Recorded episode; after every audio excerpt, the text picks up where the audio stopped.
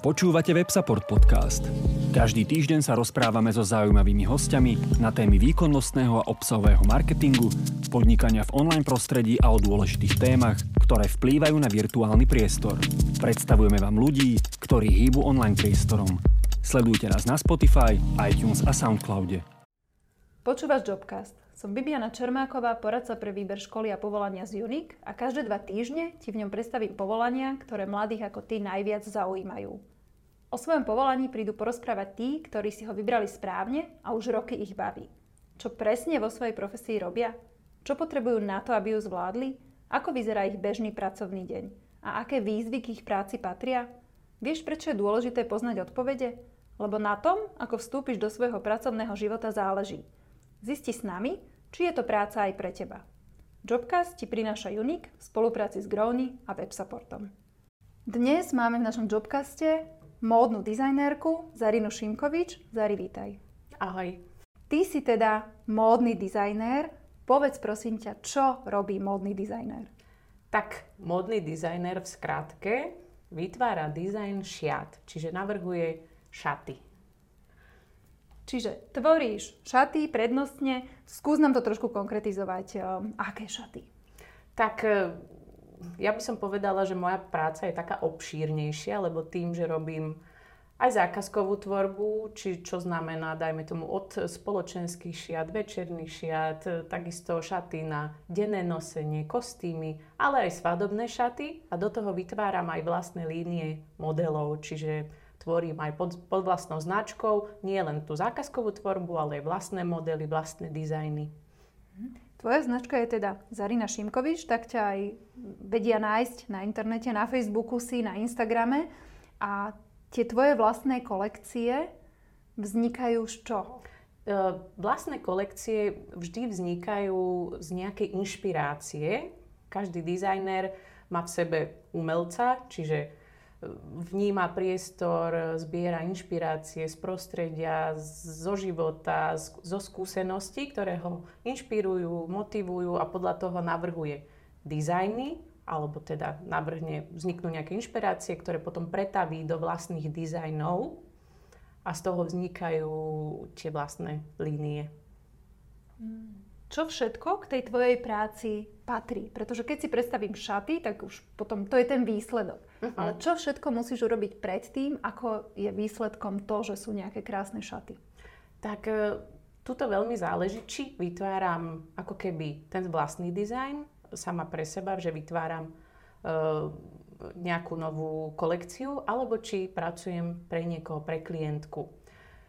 Keď sa budeme venovať tomu, že vytváram šaty na zákazku pre klientku, tak vždy tam tomu predchádza to, že sa musím spojiť s tým klientom, musíme sa porozprávať, musíme si prejsť e, očakávania tej dámy, na akú udalosť to potrebuje, akú ona má predstavu. Je veľmi aj dôležité, ako vyzerá klientka, lebo šaty a hlavne tie od dizajnéra majú počiarknúť osobnosť, majú zakryť nejaké vady, ak tam sú a majú vyniesť na svetlo to krásne, čiže toto je veľmi dôležité. Čiže keď si my toto prejdeme s klientkou, ja sa na ňu pozriem, takisto bude záležať, či ona má nejakú predstavu daných šiat, alebo či to nechá na mňa, dá mi voľnú ruku s tým, že OK, navrhnite mi niečo na túto udalosť. Potom ďalej prechádzame k výberu materiálu. Tam teda tiež to konzultujem e, s klientkou a neskôr už začíname so samotným šitím. Klientka prichádza na prvú skúšku, kde si šaty vyskúšame a potom záleží od náročnosti modelu, či sa stretneme ešte raz, dvakrát, trikrát, záleží od šiat. Ty ako módny dizajner aj šiješ? Áno, ja aj šijem a myslím si, že je to veľmi dôležité, aby dizajner vedel šiť, pretože potom rozumie ako keby tým technológiám a rozumie aj tým, tomu oblečeniu, rozumie tým strihom, vie si predstaviť, že keď navrhne isté šaty, čo to bude obnášať. Či je reálne, či strihovo to bude možné, či technologicky to bude možné spracovať, aj dajme tomu daný materiál, alebo vypracovanie čokoľvek. A takisto má aj predstavu o trvaní e, výroby modelu. Mhm. Čiže vieš aj povedať, keď sa bavíte o tej látke, že z tejto látky tieto šaty áno? Áno, určite, určite. A hlavne aj tými rokmi a tou praxou už viem, čo daný materiál spraví, čo viem od neho očakávať, ako sa bude správať, alebo či je aj vhodný na, na tú udalosť, na ktorú ho potrebujeme. Uh-huh. A so strihmi je to ako? Tie rovnako tvoríš, alebo... Áno, strihy väčšinou, čo sa týka, ja najradšej drejpujem, na figuríne. To znamená, že vytváram ako keby v procese, e, spracujem s tou látkou a ako to povedať e, po slovensky, že kvázi si riasím alebo zapínam tú látku na tej figuríne a tak si vytváram danú predstavu o tých šatách. Z toho mi vyplynie aj ten záverečný strih. Ale keď sú dané veci, ako ja neviem, saka, nohavice, tak tam väčšinou tie strihy sú dané, dá sa z toho odpichnúť a keď robíme niečo personalizované, zvláštne vrecka, zvláštne zapínanie, to už si ako keby každý ten dizajner vloží do toho strihu a vie si ten strih prispôsobiť danému dizajnu. Mm-hmm. Pretože ja rozumiem tomu, že ten strih je zase celá veda. Áno, celá veda. a mať dobrý strih a vedieť si ho upraviť na tú konkrétnu postavu, lebo my nie sme konfekční. Tak, presne. Tak to je ten základ Áno. toho, že to potom sadne. Ale mám šťastie, lebo dizajner nemusí vedieť úplne všetko a preto mám aj krajčírky, s ktorými spolupracujem a tie mi vedia tiež vždy poradiť, čo sa týka aj tých strihov. Čiže keď tvoríš nejaké šaty, to, to najviac toho šitia robia tie krajčírky? No, sú šaty, ktoré napríklad robím od začiatku do konca ja, aj keď toto sa snažím trošku eliminovať, ale sú aj také zákazky, alebo skôr to nazvem také príležitosti, kedy tie šaty musia vzniknúť rýchlo, dajme tomu pre nejakú známu osobnosť a je to niečo, čo naozaj chcem spraviť, ale viem, že dajme tomu, to nebude v silách mojich krajčírok to stihnúť za dva dní, takže sú veci, ktoré musím zobrať aj ja. Ale keď sú také veci v normálnom časovom rozpetí, ktoré sa vytvárajú, tak e, samozrejme spolupracujem s krajčírkami na tom. Zari, ako potom vyzerá v reáli tvoj pracovný deň? No, Teraz si zaspomínam na obdobie pred materskou, alebo vlastne aj obdobie pred pandémiou. Bežný deň e, môj vyzeral tak, ja vždy som bola skôr nočný vták a nie rané vtáča. Čiže môj, radšej som vždy robila do noci a ráno som si trošku pospala, ale zase to sa aj odvíjalo od toho, že väčšinou môj deň vyzeral tak, že som ráno vybavovala materiály, Čiže som, bola som viazaná na otvorenie obchodov, ktoré sa väčšinou otvárajú od 9. 9.30. Čiže by mi bolo zbytočné ísť e, do ateliéru na 7.30, keď aj tak by som musela odbehnúť za chvíľu. Čiže môj bežný deň začínal väčšinou nákupom materiálov, potom dajme tomu nejakými stretnutiami, buď zadaniami pre krajčírky, to je ďalšia veľmi podstatná vec, stretnutiami s klientkami, nákup materiálov pre klientky, výber na mieste.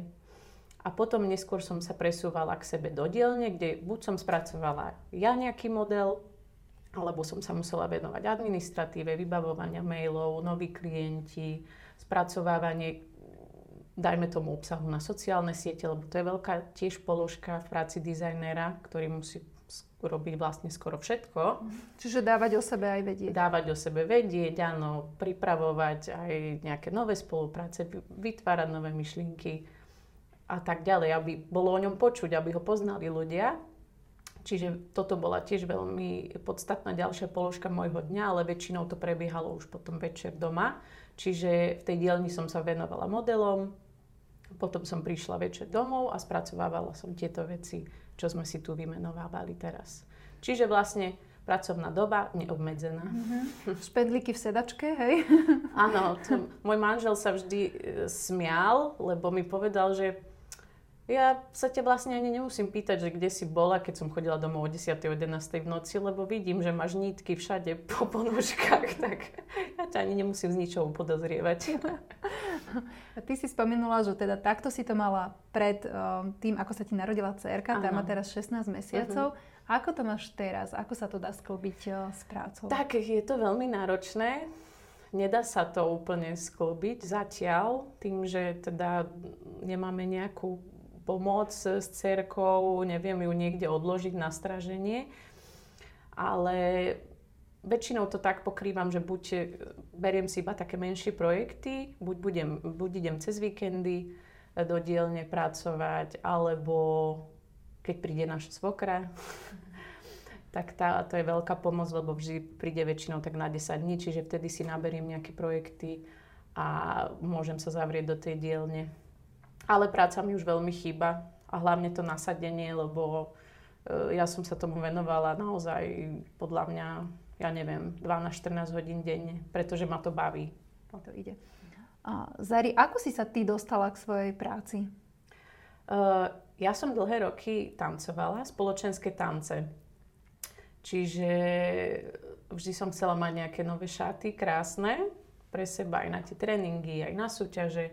A hlavne aj ma veľa bavilo, veľmi ma bavilo tie šaty vytvárať. Samotný ten proces ma veľmi bavil, to si pamätám podľa mňa už od 11 rokov, keď som dostala taký prvý základný šiací stroj a rozstrihala som plachtu Vtedy som ešte nevedela, že nohavice pozostávajú zo štyroch dielov a moje boli iba z dvoch dielov a ťažko sa chodilo v nich, ale boli to moje prvé nohavice ušité. Čiže toto bol taký úplný môj začiatok, kde som sa vlastne aj kvázi ako samouk naučila šiť, aspoň tie základy, ktoré sa teda praxou a rokmi rozvíjali ďalej. Čiže šila som si tanečné veci, a... Ale tie šaty na tie spoločenské tance, oni sú komplikované, to sú také tie krásne. Áno, sú komplikované, ale tak aj všetko komplikované, keď sa rozmení na drobné, je vlastne, dajme tomu, že jednoduché, keď to tak poviem. Že je tam nejaký základ a potom... Áno, sa... je tam základ a tie procesy sa ako keby opakujú a hlavne pri tanečných šatách. To je vlastne proces, to je, to je práca s elastickým materiálom. O ten elastický materiál veľa pustí hej, a prispôsobí sa telu. Ja by som aj možno povedala, že to šitie tých spoločenských šiat tých elastických materiálov je jednoduchšie ako, dajme tomu, ušitie um, saka. Hej, technologicky prepracovaného látky. saka, to je už úplne iná uh, kategória. Takže dá sa to naučiť a teda nie je to až také zložité. Čiže si sa dostala vďaka tomu, že si tancovala spoločenské tance k šitiu a potom Áno. ako to A už to potom vlastne išlo. Ľudia, keď vidia niečo pekné, tak sa opýtajú, odkiaľ to máš, odkiaľ to máš. Tak a keď som im povedala, že to som si ja predsa robila, tak a neušiješ aj nám také? Takže potom som postupne začala šiť aj pre iných a vlastne začala som šiť pre iných do takej miery, že sa z toho stal môj biznis. A keď som nastúpila na vysokú školu, tak som si založila SROčku a vlastne som šila zákazkovo tanečné oblečenie. Mm-hmm. A to, bolo, to bola moja práca počas vysokej školy, ktorá sa neskôr rozvinula do modného dizajnu, lebo to bolo vlastne to, čo som vždy chcela robiť, tvoriť vlastný dizajn a nie len tanečné šaty. Že od tých tanečných šiat si postupne prešla k tak. tým spoločenským hlavne. Áno, dajme tomu, k spoločenským šatám, ale k vlastnej tvorbe kolekcií. Uh-huh. A ty šiješ aj úplne nádherné, keď si pozriete Zarkin Instagram, svadobné šaty. Tie sú tiež vždy na zakázku? Svadobné šaty samozrejme záleží. Dajú sa aj vytvárať ako keby kolekcie dizajnov svadobných šiat na danú sezónu. Veľa slovenských dizajnerov tvorí aj týmto spôsobom, čo sa týka svadobných šiat, že sú dané, ja neviem, 5-6 dizajnov na sezónu, klientka si môže vybrať, môcť sa upraví daný dizajn na ňu, alebo sa vytvorí s istými zmenami nový pre ňu. Ale potom sa vyrábajú aj, ja to nazvem, že klasickým spôsobom, že sú priamo personalizované na tú danú klientku od začiatku, celý dizajn je vlastne vytvorený pre ňu. A tomu sa venujem ja. Čiže ty robíš také, že klientka príde, má nejakú predstavu. Áno. A toho vychádzate? Áno, nevesty sú taká špecifická skupina, lebo vždy ženy, a hlavne keď sa jedná o svadbu, to je veľký deň, čiže každá nevesta má svoju prvotnú predstavu, ako by asi chcela vyzerať. Samozrejme, ale to spolu konzultujeme potom, lebo nie vždy, keď to tak poviem, žena vie, čo si môže dovoliť, čo sa týka jej tela, jej vyžarovania a tak, aby sa jej šaty hodili. Čiže má danú predstavu, ktorú my teda, o ktorej potom diskutujeme, možno ju poupravíme, možno navrhnem niečo, čo by sa mi zdalo, že by mohlo lepšie sedieť, dohodneme sa a podľa toho sa postupuje ďalej, podľa daného dizajnu. Zari, ty si spomínala, že máte teda v móde sezóny a platí toto aj pre tie svadobné šaty? Uh, Samozrejme, pre svadobné šaty to platí, ale skôr by som povedala tak, že vo svetovom meritku, pretože tak ako majú klasické, klasické tak ako každý dizajner tvorí väčšinou jar, leto, jesen, zima, tak takisto tomu podliehajú aj svadobné šaty. Ale na Slovensku nie je ten trh ešte taký veľký, čiže u nás väčšinou vzniká ako keby jedna daná kolekcia na svadobnú sezónu. Svadobná sezóna je dajme tomu od apríla do októbra. Tak väčšinou bývajú svadby. Koľko potom môže trvať ušitie jedných šiat a jedných svadobných? Aspoň tak orientačne. Viem, že sa to nedá úplne špecifikovať, uh-huh. ale približne. Áno, toto je taká otázka, to väčšinou aj keď nevesty sa pýtajú a hlavne to aj súvisí aj s časom, aj s cenou. Vždy to veľmi záleží od náročnosti modelu a od vybraného materiálu. Čiže aj ten čas koľko mi to bude trvať, vytvoriť daný model, vždy od tohto závisí. Ale čo sa týka svadobných šiat, vždy sa dohadujeme s nevestami, že aby sme boli v kľude, aspoň tie dva mesiace si na to vyhradíme. Od začiatku, od výberu materiálu, od skúšok až po finálny produkt. Ale čo sa týka, dajme tomu, obyčajných šiat, keď to tak poviem, tie vedia vzniknúť aj za noc. Ale aj za týždeň, dajme tomu. Záleží, ako to súri, aké je to náročné. Zari, môžeš povedať, koho zo známych osobností si tak obliekala, s kým si spolupracovala? Uh, tak poslednú najčerstvejšiu spoluprácu som mala s Dominikou Roškovou, tanečnicou z Let's Dance, ktorá teraz viezdila v Stardance Českom. Tak uh, to bola najposlednejšia moja spolupráca, ale moje šaty ste mohli vidieť aj na rôznych známych slovenských modelkách. Dokonca šaty som pre Miss Slovensko poskytovala aj na rôzne zahraničné súťaže, keď išli. Takisto má šaty odo mňa Vanda Adamigrícová, Gabika Drobová a tak ďalej. Mhm. Monika Bagárová mala môj model vo svojom klipe oblečený. Čiže ty potom pozeráš niečo zo spoločnosti a áno, to sú moje šaty. Áno, často ako tým, že sa nestretávam úplne vždy priamo ja s tými klientami, pretože moje modely sa predávajú aj v obchodoch dizajnerských, čiže jeden výstup je vlastne ten priamy odo mňa z ateliéru, ale takisto si moje veci môžu kúpiť ľudia aj v obchode, v špecializovanom obchode, kde sa predávajú českí, slovenskí dizajnéri. Čiže potom ja sa iba pozriem a zistím, kto si kúpil moje šaty. Častokrát ani neviem, že kde všade sa dostanú a ktorá slavná osobnosť ich nosí. Na to, aby sa tvoje modely predávali v takýchto obchodoch, si musela ty niečo spraviť?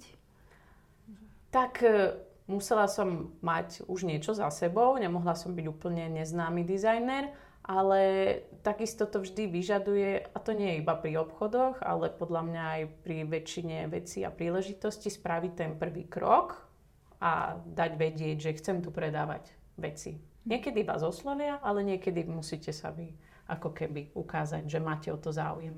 Ako sa o tebe môžu tvoje klientky dozvedieť? Čo všetko uh, robíš? Tak uh, teraz už v tejto dobe mediálnych uh, médií a sociálnych sietí už je to celkom jednoduché, lebo stačí ísť, pozrieť si meno a nájdete tam moju prácu, hlavne na Instagrame, ale aj na iných platformách. Ale ja som od začiatku, keď som začala tvoriť a šiť som hlavne fungovala na tom, že si ľudia povedali medzi sebou, že boli spokojní a tým mi prichádzali ako keby stále noví, nové klientky. To sa týka hlavne toho zákazkového šitia. Čo sa týka kolekcií, tak to viac menej funguje cez to vizuálne na tom Instagrame a tak ďalej. Mhm, čiže vlastne to tvoje meno sa šírilo tým, že tak. s tou prácou boli spokojní? Áno.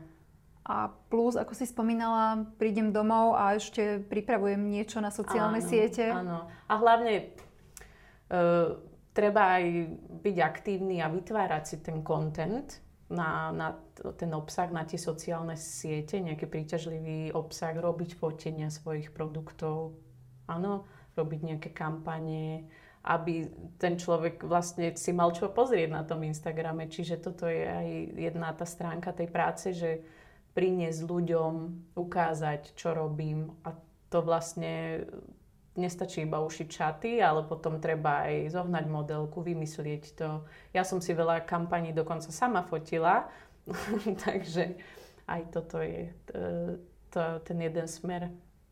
Zari, prosím ťa, čo ty potrebuješ na to, aby si svoju prácu modného dizajnéra mohla robiť? No, v dnešnej dobe e, dá sa povedať, že človek e, môže tvoriť aj bez všetkého. Áno, že ako keby nepotrebuje k tomu nejaké vzdelanie. Je veľa takých dizajnerov, ale nemyslím si, nechcem povedať, že nie sú kvalitní, ale aj dizajn sa treba naučiť a treba sa naučiť procesy v dizajne. Ja som síce neštudovala módu, ale študovala som produktový dizajn a tie procesy tvorby produktu, či už sú to šaty, alebo je to, dajme tomu, nejaký nábytok, sú vždy tie isté. Čiže ja som vyštudovala produktový dizajn, ktorý mi vo veľkej miere pomohol pri tvorbe potom modelov, pretože ten proces vždy od výberu materiálu, potvorbu, zháňanie dodávateľov, outsourcovanie a tak ďalej je viac menej to isté. Čiže Vysoká škola mi v tomto veľmi pomohla, ale samozrejme dá sa kresliť a tvoriť aj bez vysokej školy, ale pôjde to asi trošku ťažšie potom. No a ďalej mi vlastne pomohlo to, že som mala e, dostatok klientov, že som mala priestor a mohla som nadobudnúť prax. Lebo tá prax e, je veľa v tomto povolaní, lebo potom zistíte, čo očakávať od materiálov, čo očakávať, od strihov, od čiat, od klientov. Čo oni od vás očakávajú? Áno, čo oni od nás očakávajú, čo si môžete dovoliť, čo treba spraviť preto, aby, dajme tomu, ste mali šaty tam ukázané, alebo aby si obliekol táto známa klientka vaše šaty. To sú rôzne také tie úskalia, ktoré vás nenaučia na vysokej škole, ale tá prax vás to naučí. Ty máš už e, vlastnú dielňu, uh-huh. kde aj pracuješ. A aké to je vybudovať si takúto dielňu? Tak e, vybudovať si dielňu to zase nie je úplne také náročné, lebo si prenajmete priestor, kúpite si priemyselné stroje, Hej, skôr ide o to vybudovanie tej klientely, to je to dôležitejšie, klientely a kontaktov. Pretože, Dielne, ktorá sa využíva. Tak, áno, pretože môžete mať, e, ja neviem, tisíc klientov, ale keď vám to nebude mať kto, uši- kto ušiť, tak to bude problém potom a je vám to vlastne zbytočné. Čiže skôr ide o vybudovanie takého zázemia. Mhm. Mať tisíc klientov, to je ten lepší prípad. Čo? To, to, sú, to sú väčšie modné domy. Hej. Máte nula klientov? Áno, tak to už je. To, to potom to nemusíte asi robiť. Netreba Ani vás to nebude naplňať. Hej. Zari, a čo tebe tak najviac pomohlo? Ty už máš 15 rokov praxe teraz, ale čo ti pomohlo tak najviac vybudovať si toto zázemie, tú klientelu? Ja si osobne myslím, že mne najviac pomohlo na začiatku to, že ma to veľmi bavilo naozaj ja som bola ochotná obetovať tomu všetko. Čas, všetky peniaze, čo som zarobila, sa zase vracali do toho, do vlastných kolekcií, lebo najlepšie vždy sa zarobilo na zákazke a potom som to mohla vlastne vložiť do vlastných dizajnov, do prehliadok. Čiže som obetovala vlastne tomu všetko na začiatku a myslím si, že to mi veľmi pomohlo, tento prvotný zápal, ale nemôže to byť iba prvotný zápal, musí to byť podľa mňa celoživotný zápal a pre akúkoľvek prácu. Samozrejme, nehovorím, že neprišli aj stavy vyhorenia, ale tak to má každá práca v sebe. A takisto mi podľa mňa veľmi pomohlo to, že ja som sa nebála. Ja som sa nikdy nebála ozvať, napísať, ohlásiť sa, že chcem niekde ísť, chcem ísť na prehliadku, chcem vás obliecť, chcem tam predávať, chcem toto robiť. A nikdy som sa nebala, lebo som si povedala, čo sa stane, tak mi neodpíšu, alebo mi povedia, že nie. Takže toto podľa mňa je tiež veľmi dôležitá vlastnosť nebáť sa. A možno aj riskovať. Vytvoriť niečo, čo sa páči iba mne a možno sa to nebude páčiť nikomu inému, ale možno sa to zapáči tak, že sa z toho vytvorí, ja neviem, 300 kusov a bude to väčšia sériová výroba. Koľko šiat máš ty doma? Joj. No, my žijeme v malom byte asi, ale vôbec nie je malý, je to normálny trojizbový byt, ale všade okrem obývačky máme skrine, ktoré sú plné mojich vecí, pretože tým, že sa mi páči dizajn akýkoľvek, teda vlastne najviac oblečenie, ja keď vidím nejaký dizajnový krásny kúsok, tak ho chcem a myslím si, že určite ho budem nosiť. Chceš si ho kúpiť? Nechceš si ho ušiť? No, tak, samozrejme, je tam plno mojich dizajnov, ale to neznamená, že musím si obliekať iba vlastné veci. Čiže väčšina mojich vecí, aj to tak bolo vždy, že obuvník chodí bosý, že všetko, čo sa vytvorilo, hneď sa predalo, odišlo. Takže som aj tak bohužiaľ niekedy zostala pri tom reťazci, ale áno, mám tam aj cudzích dizajnerov a mám plné skrine. Aj tak nosím dokola tri trička a dvoje nohavice, tie isté. Ja som inak počula, že dizajnéri, modní dizajnéri vedia si zarobiť a oni aj v podstate majú nejaké to nasporené v látkach a v tých, tých veciach, z ktorých tvoria. Čiže ty si to spomenula, že áno, ja zarobím a investujem to ďalej uh-huh. do, do toho, že ďalej áno, robím. Mám plné šuflíky látok. Celá moja dielňa je vlastne jeden sklad, v ktorom sa ja stredom hýbem okolo strojov, ale sú tam poschovávané rôzne skvosty a vždy si hovorím, že Veď to zužitkuj, u, uši niečo z toho, ale vždy, keď vytvoríte v hlave nejaký dizajn, tak vás napadne pri tom aj daný materiál a ten pres, presne nemáte v tej poličke, takže si ho aj tak kúpite znova a sú tam materiály usporené. A nie len materiály, aj rôzne iné potrebné veci k šitiu. Hej. Čiže to je to také tvoje bohatstvo v tej dielni ešte, tie poklady. A Zari, Povedala si úplne perfektne, že čo ťa baví na tej tvojej práci. Je aj niečo, čo nerobíš rada, čo ťa nebaví? No, e, presne to, čo už som spomínala, že sú veci, ktoré vlastne šijem aj ja. Čo sa týka šitia, e, dlhé roky som veľa vecí šila aj ja, ale časom a tými rokmi ma to začalo zaťažovať, čiže teraz som radšej, keď môžem to posunúť ďalej krajčírke a venovať sa naozaj iba tomu dizajnu, pretože je to síce, áno, je to manuálna práca, dá sa pri tom krásne odreagovať, pri tom šití, niekedy aj vystresovať, áno, keď to nejde, ale uh, ten dizajn sa tvorí ako keby v hlave a je potom lepšie už to posunúť ďalej a nestrácať čas, keď to tak poviem tým šitím. Čiže toto je vec, ktorá, ktorú už sa snažím eliminovať. Čiže ty už ako modná dizajnerka s takou dlhou praxou máš tie svoje krajčírky vytipované, ktorým zadávaš ušitie? Áno, určite. Sú to dlhé roky spolupráce. Aby som sa aj ja vedela hlavne spolahnuť na nich, aby som vedela, čo dokážu. Či mi vedia spraviť e, technologicky vymakané sako, dajme tomu, alebo či skôr sú na prácu s úpletom.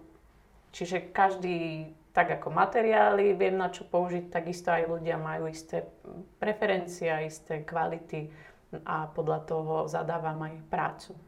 Čiže musíš vedieť pracovať aj s ľuďmi? Áno. Aj delegovať, manažovať? Tak už len to, že pracujem s klientmi, tak to je veľmi veľká položka a musím vedieť pracovať s ľuďmi. Mm-hmm. Ty si spomínala aj tú inšpiráciu svetom módy. Kto teba tak najviac inšpiruje? Hmm, ja dlhé roky obdivujem prácu um, šéf dizajnéra pre Valentino a jeho kolekcie sa mi strašne páčia a vidím sa aj ja sama sebe, seba ako dizajnéra sa vidím v jeho kolekciách, čiže máme asi podobný vkus. Ale ste sa ešte nestretli? Nie, asi sa ani nestretneme, ale keby sme sa stretli... Ale ty si povedala, čo preto musíš urobiť? Zdvihnúť telefón, napísať mail? Áno, odložiť dceru a idem tam. Nie, zobrať ju so sebou. aby im to spravila poriadok rýchlo. Naozaj. Hej, čiže vy máte doma hračky alebo máte nitky? Nie, doma máme hračky. To boli, áno, boli aj časy, kedy ešte dielňa nebola a musela som to robiť doma. Šičaty, to už bolo dávno a e, nebolo to úplne dobré, takže teraz máme doma iba hračky a pracovné veci sú v práci. My sme sa bavili, že ty máš také ako keby zahraničné meno Zarina, krásne, ale si Slovenka. Áno, som Slovenka. A moje meno e, som dostala takou kvázi náhodou. a to, že moja mama si zobrala knihu s menami a vybrala si pre mňa meno, ktoré bolo najskôr Zarin, Zarerin, to je meno iránskeho pôvodu, len tým, že keď ja som sa narodila, museli všetky ženské mená končiť na A, tak som sa, dostala som meno Zarina potom. Ale som Slovenka. Zari, čo by si ty poradila niekomu, kto rozmýšľa dať si ušiť nejaký kúsok, či už od teba alebo od modného dizajnéra? No, ja sama mám také pravidlo a to pravidlo e, sa snažím aj teda poradiť, či už kamarátkam alebo aj svojim klientkám, že radšej investovať peniaze a čas do toho, aby ste si dali spraviť, dajme tomu, jeden kvalitný, dva kvalitné kúsky za rok, ako investovať peniaze a nemalé do toho, aby ste si kúpili 10 alebo 15 nekvalitných vecí z reťazcu. Pretože ten jeden kúsok kvalitný vám vydrží 10 rokov, 15 rokov keď, to, keď si kúpite tričko za 5 eur, tak to vám vydrží asi 5 opraní. Čiže aj v tomto je to udržateľnejšie celkovo. Aj vy viete, za čo platíte, aký materiál sa na to použil, čo ten materiál vydrží, či je prírodný, dajme tomu, či to nie je čistý polyester. Samozrejme, prečítajte si to na štítku, ale už pri tom výbere si môžete zadefinovať, chcem prírodný produkt áno, z prírodných materiálov, ktorý mi potom vydrží roky. Mne sa páči, čo si ty povedala, že aj tak nosím stále dokola tie 3, tých 5 vecí, ktoré sú moje obľúbené a že takto si dať vytvoriť tú, tú vec, ktorá mi sadne, je tak. presne pre mňa a vždy ju rada vytiahnem a ku všetkému sa mi hodí, že to je to, čo sa oplatí. A môžem ju nosiť opakovane a nezoderie sa mi rýchlo. Navrhuješ tvoje kúsky aj tak, aby sa dali dobre kombinovať? Uh, áno, samozrejme, to by som skôr povedala, že sú také rôzne línie, lebo ten dizajn je aj o extravagantnosti. Ale sú samozrejme aj basic základné veci, ako napríklad toto tričko, čo budete nosiť 15 rokov potom. Čiže samozrejme navrhujem aj takéto základné veci, ktoré aj ja potom rada nosím, ale skôr by som to zadelila do takej základnej línie. A potom ten dizajner to svoje seba vyjadrenie vlastne aplikuje aj do tých extravagantnejších kúskov a dajme tomu sezónnejších kolekcií je mať tričko, ktoré môžem nosiť 15 rokov a nie je to po dvoch rokoch handra. Čo po dvoch rokoch? Po dvoch mesiacoch? Aj to je potom, vieš, ako to degraduješ, že toto je už na doma, ano. toto je už na záhradu. Na spanie. To, toto je, keď budem malovať. Tak a potom sú plné šatníky a aj tak si nemáte čo obliť. A posledné štádium každého trička je handra. Áno. Tak. Super. Zari, prosím ťa, čo by si ty povedala, že by ti pomohlo, keď si začínala so svojou prácou? Um, hmm. Určite, uh, keď to tak si zoberiem spätne, keby som začínala znova a bola by som ešte na vysokej škole, určite by som vyskúšala viac zahraničných stáží. Že by som sa zobrala a išla by som do sveta a išla by som do tých modných domov a tam by som stážovala, aj keď zadarmo, ale naučila by som sa také veci a získala by som také skúsenosti a dajme tomu rýchlejšie, ako keď som sa to musela sama postupne učiť a zisťovať. Čiže toto bola jedna určite taká vec, ktorú by som, aj čo vidím teraz, že keby som sa vrátila v čase, určite spravím. A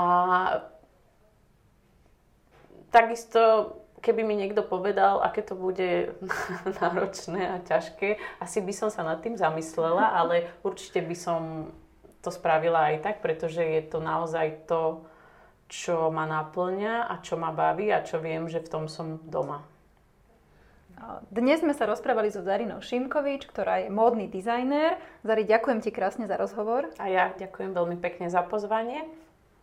Dozvedeli ste sa, čo patrí k práci módneho dizajnera, že potrebuje okrem tej úžasnej kreativity a predstavivosti byť aj vytrvalý, naučiť sa techniky a naozaj si to odpracovať, získať tú prax a naučiť sa pracovať aj s klientmi, vedieť ich odhadnúť, um, komunikovať s ľuďmi. A je to celé taký proces a treba hlavne vydržať, ako Zari povedala. Veríme, že ak práve rozmýšľate nad tým, že by ste boli radi módnym dizajnérom, pomôže vám aj tento rozhovor rozhodnúť sa, či je toto práve pre vás.